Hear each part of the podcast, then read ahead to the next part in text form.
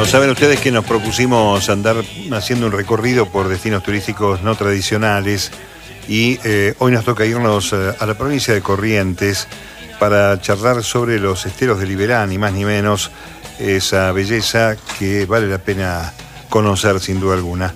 Pero nos abre la puerta el coordinador de uso público del Parque Provincial de los Esteros de Liberá, Oscar Fernández. Oscar, mucho gusto. Mario Giorgi es mi nombre aquí en la radio pública. ¿Cómo va? Hola, buenas tardes, ¿cómo están? Un gusto, la verdad, estar en contacto con ustedes. Bueno, eh, eh, a ver, los, los esteros de Liberá este, son un atractivo de la naturaleza en la República Argentina, como tantos otros que tiene el país. ¿Qué cosas podemos contar sobre la actividad turística y cómo se desarrolla la actividad turística en el parque? Bueno, los esteros de Liberá, si se quiere, es una marca ya hoy conocida Hoy estamos festejando el Día Internacional de los Humedales y podríamos decir que Iberá en realidad es, un humedal. Los esteros es, un, es una parte más dentro de ese humedal, o sea, sería como un ambiente, más como es un bañado, una cañada, etcétera. Pero ha quedado como, como tantas marcas estero porque es lo que predomina, ¿no? Eh, es un lugar que se está conociendo por ahí mucho más a nivel internacional que lo que es a nivel nacional, aunque ya hace unos años a esta parte mucha gente nos elige para venir a, visitarnos.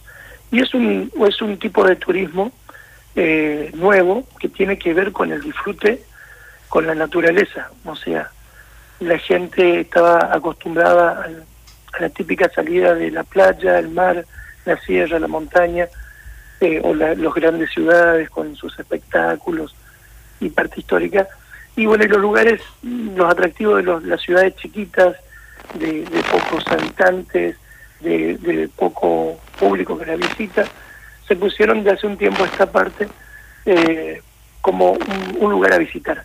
Y dentro de eso estamos nosotros ofreciendo, eh, dentro de lo que es la Argentina, eh, un lugar de, de poder observar mucha fauna, mucha flora en estado natural y realmente cada vez eh, la gente nos elige más. Eh, Oscar, cómo se llega a los esteros eh, y qué capacidad de recepción, alojamiento tiene en las inmediaciones ese recorrido por la reserva? Bueno, Iberá es un área muy grande, como te decía, tiene alrededor de 1.300.000 hectáreas. Y cuando hablábamos de Iberá, hablábamos específicamente de Carlos Pellegrini, que es el lugar donde yo, de donde estoy hablando en este momento. Ajá que es el portal Laguna Iberá. La Laguna Iberá es la que da el nombre a todo el ecosistema y desde 1983 que se crea la reserva, luego 10 años después se declara el parque y mucho tiempo después eh, comienza la intención de generar un área de turismo que pueda tener diferentes accesos, que permitiría a diferentes portales o diferentes pueblos eh, que no tenían otra actividad más que la ganadera o, la agricultura a desarrollar el turismo como se desarrolló acá. En Carlos Pellegrini se dio como el puntapié inicial y él posee todos los servicios necesarios, el alojamiento, la gastronomía, las excursiones eh, y con una visitación con observación de fauna asegurada. Entonces, eh, eso es lo que de alguna manera se intenta replicar alrededor de todo el Iberá con 10 portales que posee hoy, este, en desarrollo muchos de ellos y otros ya comenzando a consolidarse también dentro de la oferta que tiene y verá desde su, su visión natural, ¿no? Está claro. Y ahí, este, a ver si yo me ayudo un poco porque la memoria geográfica me está fallando. Está cerca también este, de Misiones, ¿no? El, inicio, de, digamos, de ese enorme territorio está cerca de Posadas, de la, de la capital misionera, ¿o me equivoco? Eh, totalmente. Nosotros, digamos, formamos parte de un gran corredor que tiene que ver con la naturaleza. Eh, Nación hoy ha desarrollado ya inclusive hasta una plataforma muy interesante donde quienes quieran conocer pueden ingresar y conocer todos los puntos que tienen que ver de conexión. Hola. Sí, adelante, adelante. Hola, sí. Sí, escuchamos, sí, sí. Eh, decía que, que ese corredor nos comunica totalmente con lo que es Misiones, porque como te contaba, en la Argentina tenés lugares de visitación donde puedes encontrar de todo, pero lugares puntuales donde vas a ir a observar fauna en cantidad y diversidad, tenés tres lugares top. Eh, Península de Valdés, Misiones, o sea, con Cataratas del Iguazú y sus Sí, claro. alrededores, Sí, sí. y eh, lo que seríamos nosotros. Bien. Nosotros por ahí cuando contamos a la gente es el lugar donde ustedes pueden venir y contar. En su paseo contabilizar mucha fauna, o sea, se la puede ver muy fácilmente. Este, está muy adecuada y acostumbrada que la gente pueda observarla y no se asusta, que es la diferencia por ahí en los lugares de eh, muchos turistas. Salvando la distancia y sin perder el atractivo que tienen cada uno, eh, esto es lo que lo hace diferente de Gera. Y por eso la gente ve la publicidad y después de esa publicidad viene y realmente y, se va como... Eh, Oscar, eh, tenemos una dificultad con la comunicación. Vamos a ver si colgamos y te llamamos de nuevo para ver si podemos mejorar la línea. Eh, en un segundo seguimos.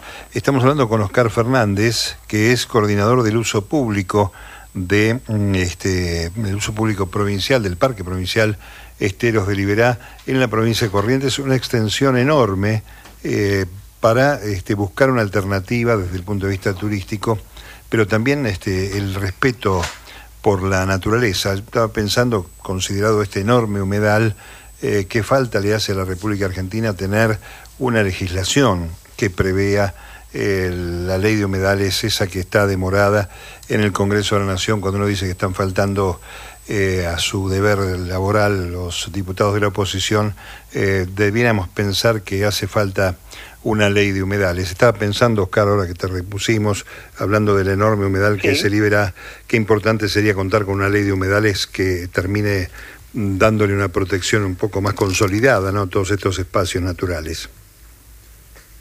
Totalmente, eh, totalmente de acuerdo. Yo creo que a veces eh, el hecho de desconocer un poco de qué se trata eso es lo que nos lleva a que no nos pongamos de acuerdo.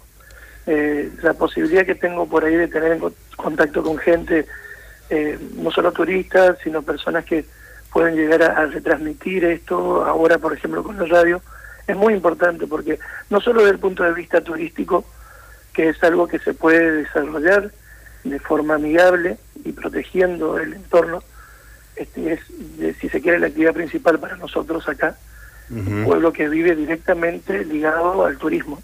Claro, Eh, y, y- pero no solamente es eso, sino todos los beneficios que acarrea eh, el conservar un lugar así. O sea, a ver, pensemos, el agua que tomamos depende mucho de eh, tener buenos humedales. Las napas de donde quitamos el agua nosotros, las napas freáticas, no freáticas, sino, o sea, a ver, pensemos, tenemos como ríos por debajo de la tierra claro. que son los que nos suministran el agua potable cuando no tenemos un arroyo y un río cerca. Eso depende mucho de la conservación de los humedales.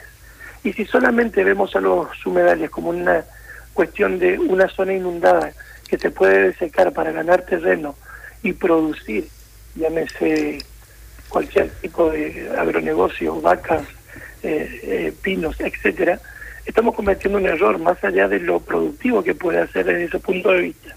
Estamos perdiendo calidad y nos estamos eh, desecando y y comenzando un proceso de desertificación con el tiempo.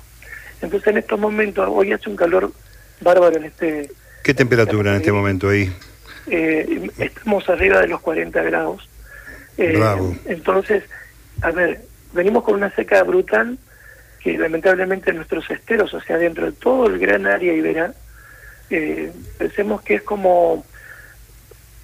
Vamos a imaginar así, algunos no se van a poner de acuerdo. ¿Vieron la camiseta de River? Sí, La camiseta de River, pensémoslo como el mapa de Corrientes. sí. La franja roja de la de lo que es la, la franja roja de, de la camiseta. Sí, sí, en diagonal. ser el Iberá, Ajá. en diagonal, exactamente. Es una como una barrera natural que fue antiguamente el cauce del río Paraná hace, estamos hablando muchísimos años. Claro, millones de No años. estaba aún la, cor- la cordillera de los Andes.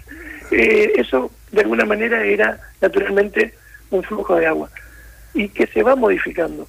Pero el hecho de poder conservarlo nos ayuda a tener una gran biodiversidad, nos ayuda a tener un- unos buenos este, reservorios de agua para la gente, que en estos momentos de sequía, si no son por las perforaciones que se tienen, es imposible dar agua a los animales.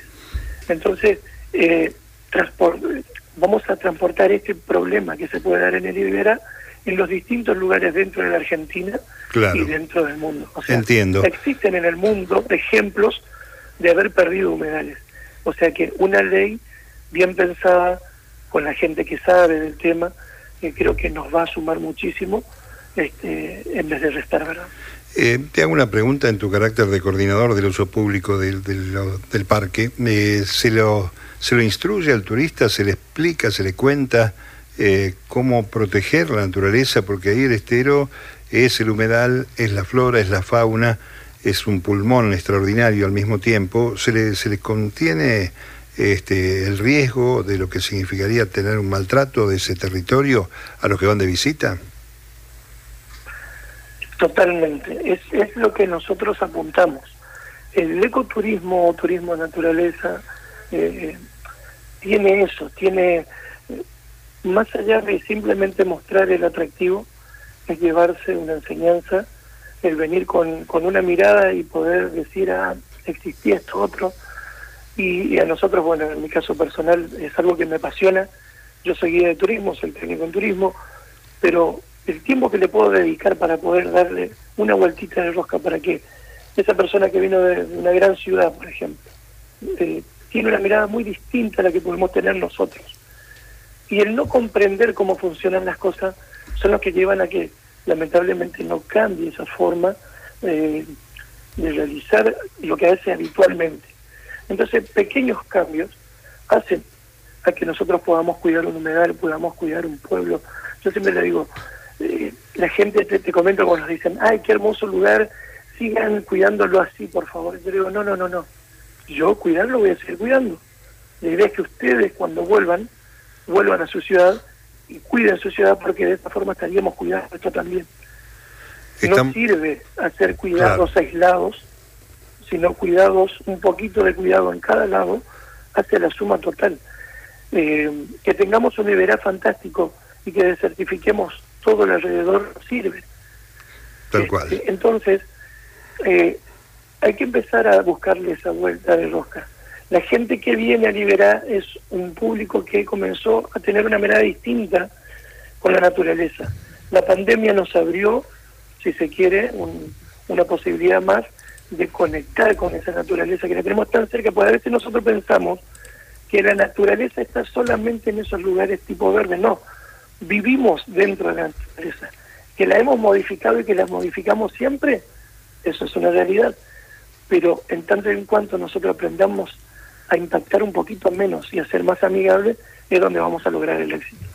Está muy claro. Oscar, muchas gracias eh, por darnos una mirada a partir de la radio de los esteros de Liberá. Muy gentil de tu parte. Eh. Te agradezco mucho que, que, tengas la mirada puesta en los lugares lejanos eh, que no son comunes.